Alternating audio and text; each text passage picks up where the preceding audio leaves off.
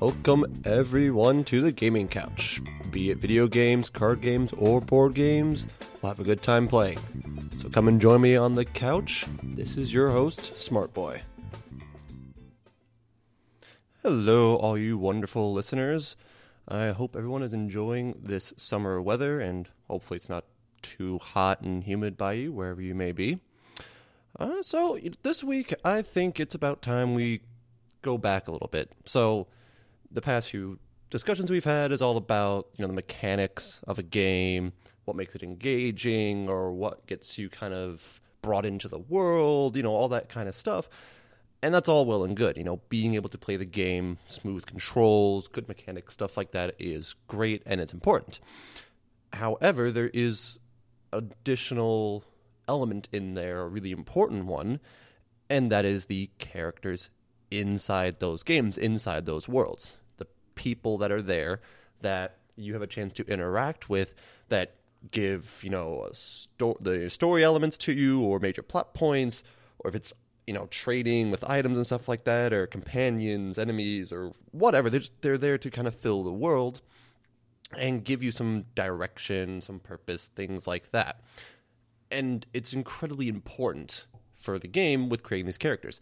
Now this is not always true. There are some genres, like kind of like the horror genre, stuff like that. There are games that thrive off of not having a lot of characters. Games kind of like Silent Hill don't have many characters involved in them, or the Amnesia series, where there's only like maybe two or three people, including the main character, which works well enough for those games and those genres. But for the most part, we need other people in these worlds for us to work with and outside of being those supporting characters, the main villains or whatever, a lot of times they can help deliver a message. You know, they can represent something like an ideology or a belief or something like that that you as the player and or main character work in parallel with or directly against or something like that. It kind of drives you in a sense. Like you're not just against the game, you're now against or working with these other people in the world here. Like you you feel a part of it because of these individuals. Now, three games to highlight this week and putting it out there right now. I want to say it again when I'm done with the names, but major spoilers for all this, okay? So the three games I'm looking at is Dragon Age Origins, released back in November 2009, BioShock back in August 2007, and Valkyrie Chronicles back in April 2008. Now, again, I know it's been like 10 years since these games have been released, but I want to put out there big spoilers since I'm talking about some of the main characters in these games. Major spoilers go along with it for these games. So again, if you want to take a break for this week, go right ahead. Putting it out there. So without any further ado, let's jump into this. So the first game, Dragon Age Origins, it's set up like your kind of classic RPG epic with a typical story. You know, you're the chosen hero go out and fight the big evil and prevent the world from ending. You know, you pick your race and your class at the start, and depending on your race and class combination, determines one of the you know unique openings for you. And since each of these openings are unique, you know that kind of helps you introduce the character to the world and introduce the player to who they are. But it's not the main factor yet of the story. It's mostly just this is how you became the chosen hero. After the introductory, all of the characters, regardless of your background, you know, all the playthroughs go to the same place, Ostagar. That's like the first main element of the main quest. Now, there you are introduced to a couple of, you know, major important people. You know your mentor now from the Order, you know, the Grey Wardens. You get to meet the king of the country. He's a great guy. And you get to meet one of like the major military figures who's a brilliant tactician that's kind of helping in this war. So you reach Ostagar, it's in the middle of this huge war, and you're just there to start, you know, helping out because for whatever reason you cannot go home at this time. You're just joining this order because you have nothing else to do, pretty much. Now, the third guy I mentioned, the military tactician, his name is Loghain. And he's kind of what creates this whole epic. Like he's the catalyst behind it all. So yes, you're fighting this in this war. You're fighting what's called the Darkspawn and the Archdemon, which obviously is a main antagonist. But Loghain becomes another antagonist that you can understand a little bit more. So what happens is you have two major cutscenes in Ostagar, And in between the two cutscenes, there's a little section that you play out, like that's your role in the in the current battle. All right. So the plan that Loghain came up with is first the king and about like half the army is going to charge forward, you know, and take the darkspawn head on, and then the warden, you know, you, the main character, is going to light a beacon at the top of a tower, and when that happens, that's a signal for Loghain and his whole army, you know, the, pretty much the other half of the forces, charge in and pretty much flank the Darkspawn and just, you know, pretty much win the war right then and there. So the first cutscene it shows King Cailan, your mentor, and like pretty much the bulk of the army confronting the dark spawn and it's just like this huge epic battle starts up, and the music starts going. You feel great. It's like, okay, let's go do this. You get to the top of the tower, you light the beacon, hurrah! Second cutscene starts that shows Loghain and his army. Loghain sees the beacon and then immediately sounds a retreat, pulling out his forces, leading to the death of everyone, including your mentor and the king. And right then and there, now Loghain is pretty much labeled a traitor. But here's the problem no one knows, outside of you and one other person from the order that survive, everyone else is dead, and no one else knows what Loghain did. So there is a story. You're now trying to rebuild an army to fight the Darkspawn and win the war, as well as exposing Loghain for the traitor that he is. Now, here's what makes him such an interesting and mysterious character in terms of a main villain. He lets the king die. He knows it. He's fully aware of what he's doing, yet he seems to feel nothing. Even though his daughter is married, or was married, to the king, he just doesn't seem to care. He, he's like, yeah, he, he died, so what? you know, he doesn't bring any attention to it. And then after the king dies, he learns that you know two of the wardens, you and your friend, lived, and he starts to send like assassins after you and everything to try and take care of you, so that way no one else knows what happened to Ostagar. And then he also poisons the late king's uncle, the one man who might actually rise up against Loghain. He poisons him to keep him out of court, as Loghain tries to just kind of like corral the rest of the nobles under his rule and continue to fight the war and part of Loghain's character is years ago, before the game takes place, he fought along the previous king, so not King Cailan, the one who dies in the game, but Cailan's father. Loghain fought with him for Ferelden's freedom to pretty much free the country from the rule that they had. And that kind of ties into everything. At the end of the game, you finally have that chance to kind of dethrone Loghain. You barge in what they call the Landsmeet, which is pretty much this huge political meeting, and you have all these facts about you know what Loghain did, why he's not fit to rule, and all the bad stuff he's been doing. And so this whole like kind of debate goes on between you and him that's happening before the big battle at the end to really get rid of his rule and kind of just stake yourself there like, yeah, I'm the good guy. And at the very end of this whole debate, you're given two choices. Either kill Loghain right then and there in front of everybody because that's just how the Landsmeet works, or you have him join your order. You, he joins the Grey Wardens. And here's what gets, again, really interesting about Loghain's decisions. When that happens at the very end of the Landsmeet, when you defeat Loghain, he gives in. He completely changes. So the entire time in the game, he's doing all this stuff. He's making all these decisions, and he's pretty much just intimidating huge presence. You know, you'll see cut scenes of him where he's kind of calm and collected, but he has like he almost has like this air about him, like standing tall and in charge, commanding people around and everything, like it's nothing. All right. And he makes time and time again, he makes remarks about, hey, I'm doing this for Ferelden, I'm doing this for us, for our freedom.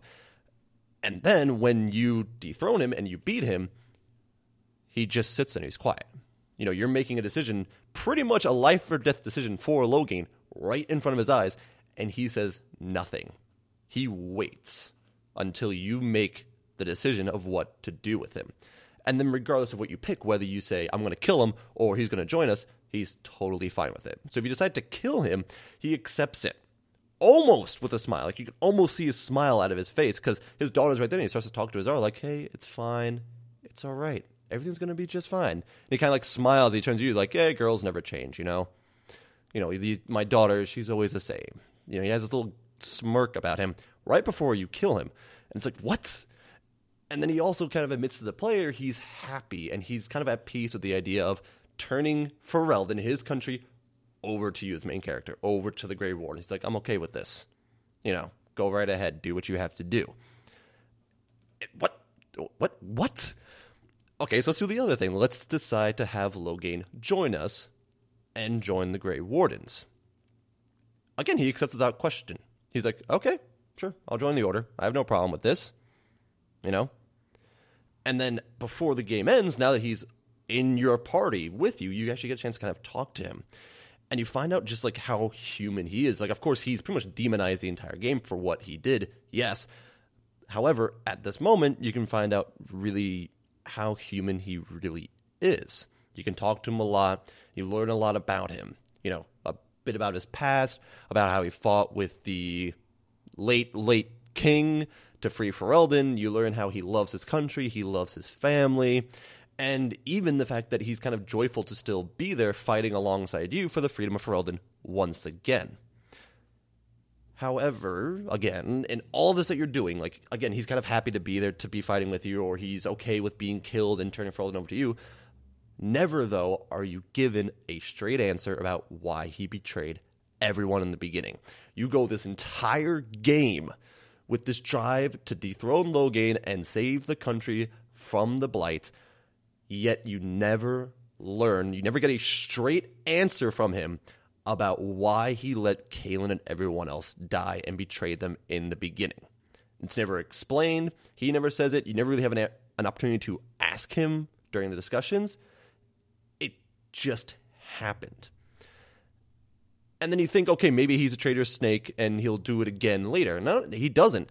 If you let him live, he does fight valiantly beside you in the final battle. In fact, he shows up in later installments in the DLC Awakening and even in Dragon Age 2, and I never played the third one, so I can't comment on that. But in those installments, he shows up again, and he's happily serving in the Grey Wardens, just doing what he has to do. Like he's ordered around by the head warden. He's like, "Yep, I'm just doing this. I was told to do this. Now I'm over here fighting this battle," and he just he's totally cool with it.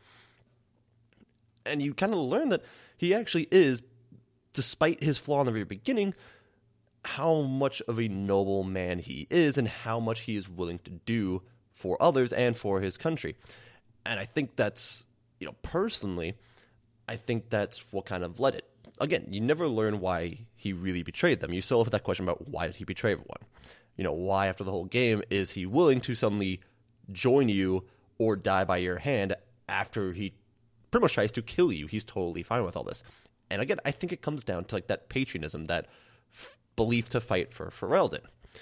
Throughout the game, he keeps making those statements. I'm fighting for Ferelden. I am doing what's right for Ferelden. Yada yada yada. He goes on all this, but then at the end, when you dethrone him and he learns, I've been doing it wrong. Everything I've been doing was wrong, and it's not for the good of my country.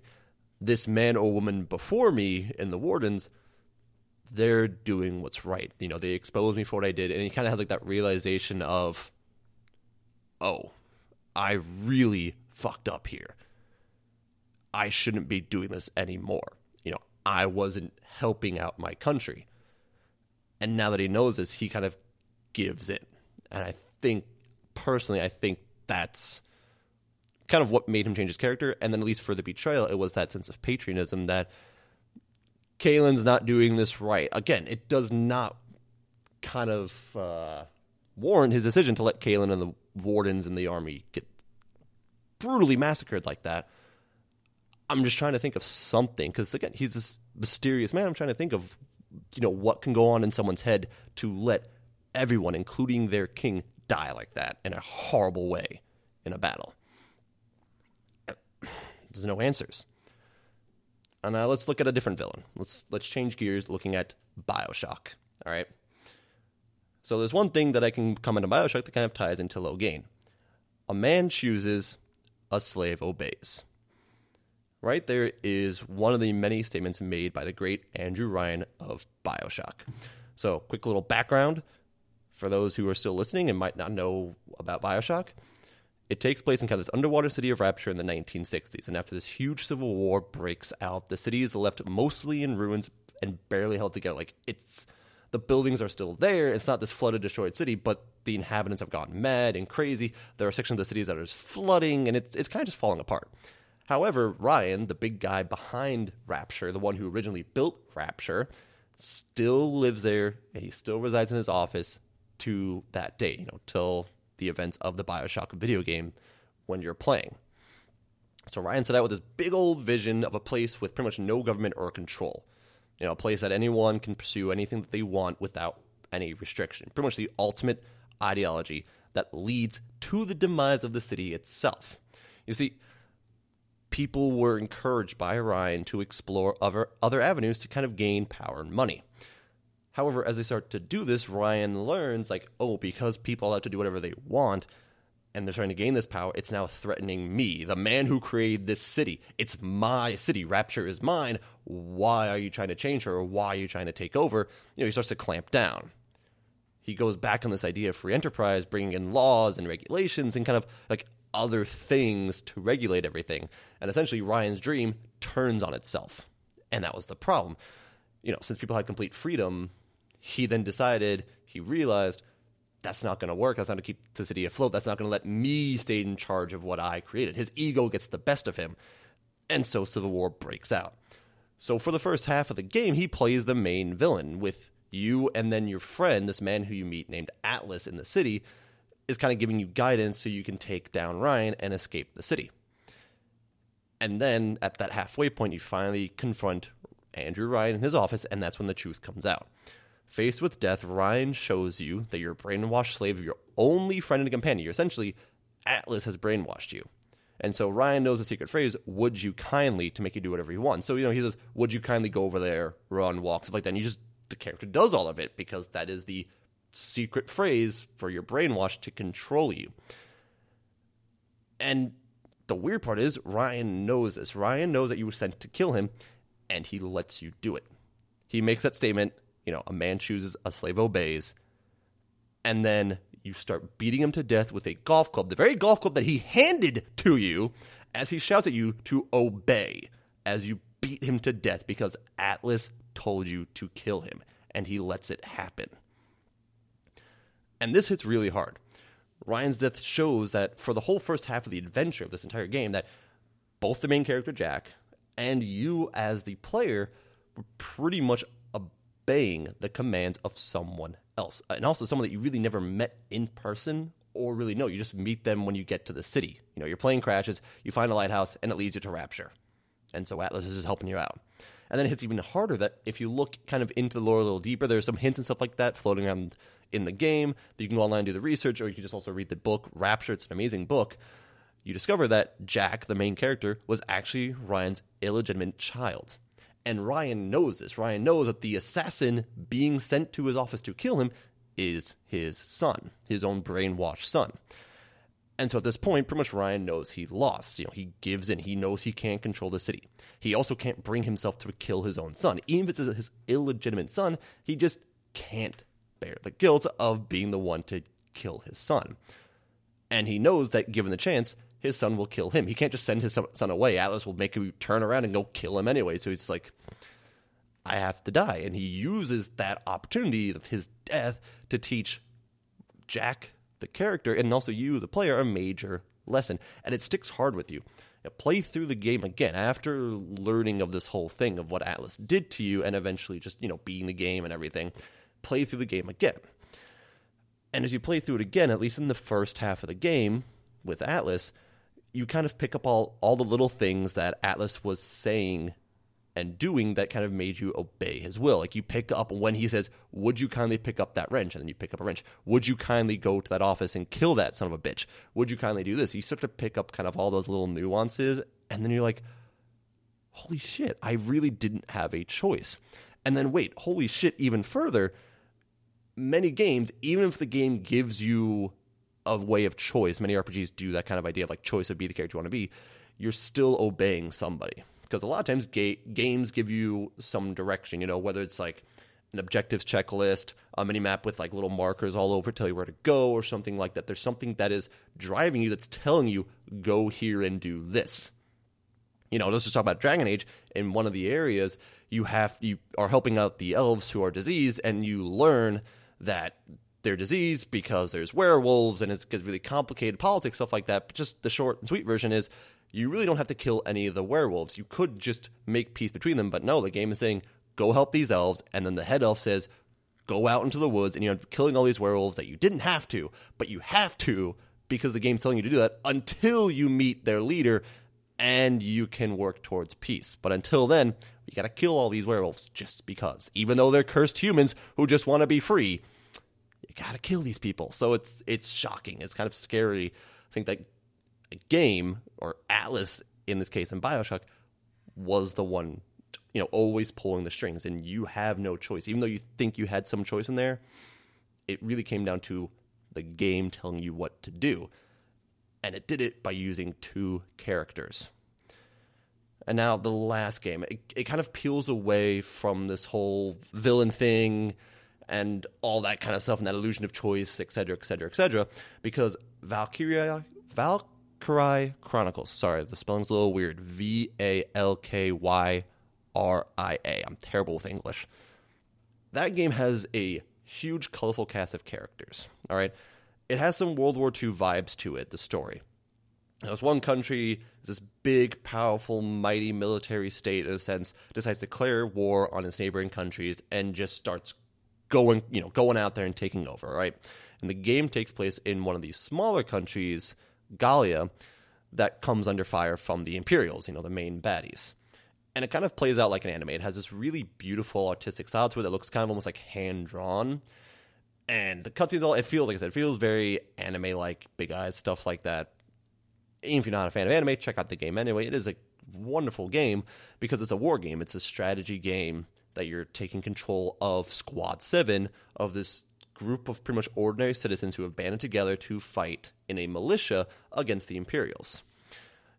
Now, with the way the game is designed, every character, you know, all the main characters who are part of the main story who are considered the officers, and even all the recruits that you can bring in, they all have backstories. And it's optional stuff like you can look into the encyclopedia that tells you the backstories of these characters as you use them in combat and you learn about their relationships with each other.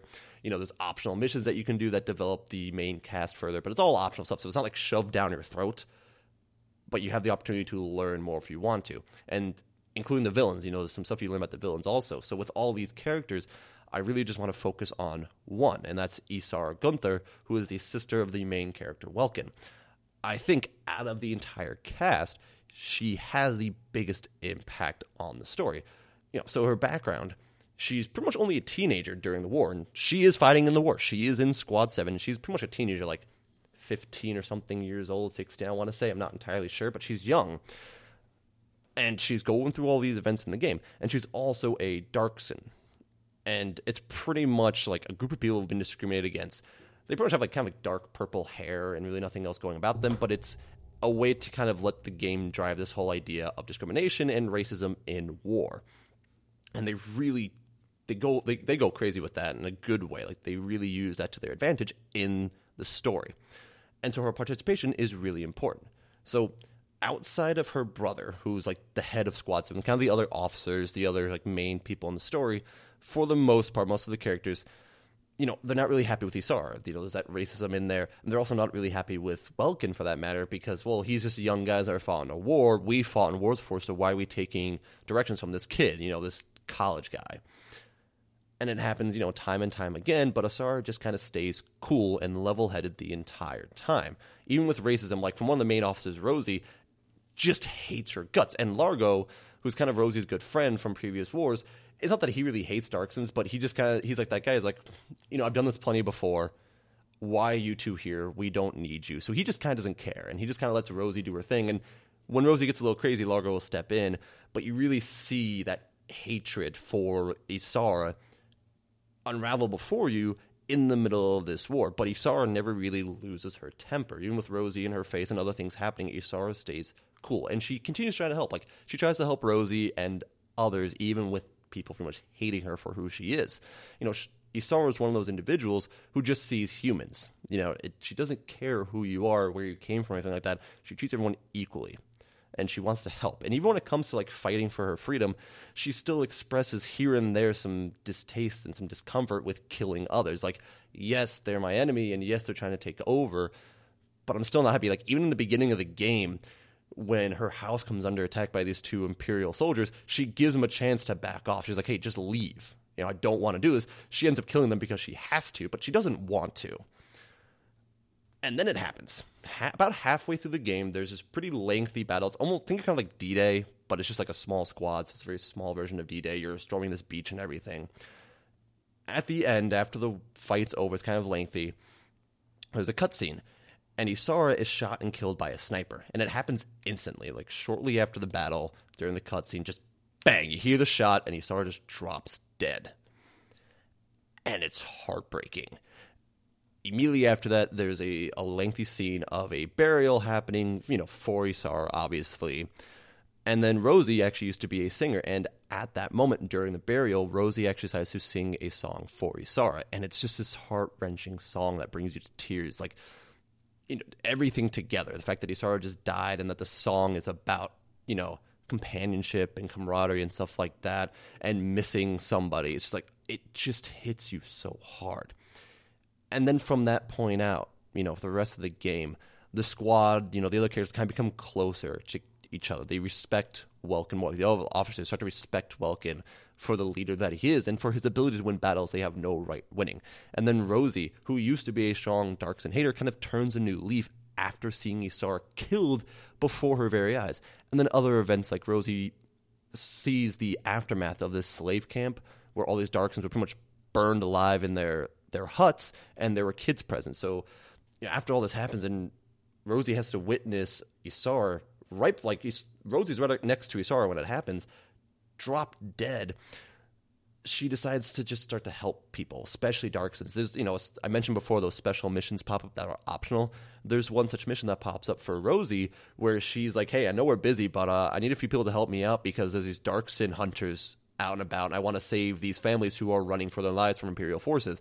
And then you have to, you know, take on these Imperials as they're hunting down these innocent civilians. And it's all Rosie's idea. The very same person who hated these people at the start is now turning a new leaf. So Isara's death is horrible, and it's it's depressing, and it's terrible, and it's a terrible thing to like go through. Even as a player, it's hurts to see it happen but it gives both you as the player and kind of the other characters this new determination to win. So I remember when I first played through the game, I saw that happen. I was just like, oh my god, like I felt terrible. And for the rest of the game, it just felt off. You know, it's because imagine if you ever played Fire Emblem, Valkyrie Chronicles has an, a feel like that where every character has a backstory about them that you can learn about, and you really see these people as real human beings. And so when Isara's death, which is scripted, happens, I'm like, what can I do now? This it just feels off. Like I can't go through with the rest of this because she was such an important part of the team and she was such a lovable person. She didn't deserve this. She was a teenager. You know, that whole cliche thing, but it's so true. You know, and she can never be replaced. So you continue going throughout the game, and the other characters know that. You know, they know she can never be replaced, but they still fight. And every now and then they make comments about, like, you know, this is for you, Isara, etc., etc. And even Rosie, like in the middle of combat, sometimes characters will say things when they're making an attack against an enemy, and Rosie will sometimes shout that, like, "This is for you, Isara." She she continues to fight just for that one person who changed her life, and that's what makes Isara so important, and so important that she has to die because it lets everyone have a revelation and it even happens a little different in the anime. They made an anime for this, and it's an amazing thing. You should watch the anime also, especially if you're a fan of the main series. And Welkin takes a big hit in the anime, and he really kind of crumbles for most of the anime after Isara's death. He doesn't really do that in the game, but it really shows like kind of that depression that you feel after losing a loved one, especially you know a member of your family. And even with the others around him trying to help and support him, he doesn't come to terms with it come to terms with it until near the end of the war, where they take back their hometown, and he finally has that realization, like you know, she's not coming back, but I need to keep doing this for her, and I'll, you know, I'm going to be fine without her. It's just damn it, god damn, it's so depressing, but in a twisted way, I love it because of you know, for just being a video game character, what she made me feel, and just what she did for the story. So obviously all the characters we spoke about today kind of had death at the center of their character arc. You know, Loghain trading, betraying the king and everyone else and potentially getting killed. Andrew Ryan, whose son has to brutally beat him to death with a golf club in front of his own eyes. And then Isara, uh, just a teenager who fell victim during war.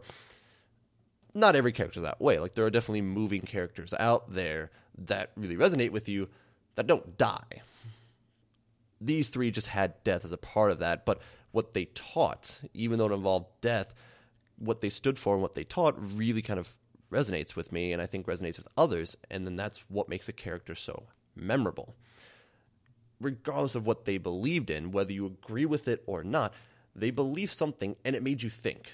It either taught you something or you reflected about something. It's kind of like interesting. And, you know, later when you discuss the game and, you know, the name Dragon Age is brought up, I think about Loghain. Or, you know, whenever we're talking, you know, me and my friends are talking about strategy games, I think about Valkyria Chronicles and Isara, and I'm like, hey, check out this game. This is a really cool game. I don't mention anything about Isara dying because I don't want to spoil it for them, but I do think about what happened and what the rest of the game is like without her because it drives a really big message playing the game as much as the game is fun. And all these characters, that's what they do for us. You know, you might not agree with a character in a game, whether it's the main character, the villain, a supporting character, it doesn't matter. You might not agree with them, but they're human and you can understand their drive. You can understand sort of why they were doing what they were doing, or you can at least tie real human emotion and thought to it. And that's a big thing that video games can do for us. They're not all about just the violence and the having fun or the family time or whatever. There's a way that they can teach us something. And those characters, we remember them personally for that very reason. So thank you very much. So next week, we're going to take this whole thing of talking about the characters and we're going to talk about the story of games and particularly the ending of various games and in addition to the characters in those games, what those stories can do for us. And then from there, we'll see where the rest of season one takes us. So, thank you all for joining me for another week. Stay cool and enjoy your summer. Take care. Join us every Sunday at 8 p.m. for a new episode of Gaming Couch. Be sure to follow us on Facebook at Gaming Couch for news and updates. And if you have any questions, comments, or ideas for future episodes, shoot us an email at gamingcouchpodcast at gmail.com.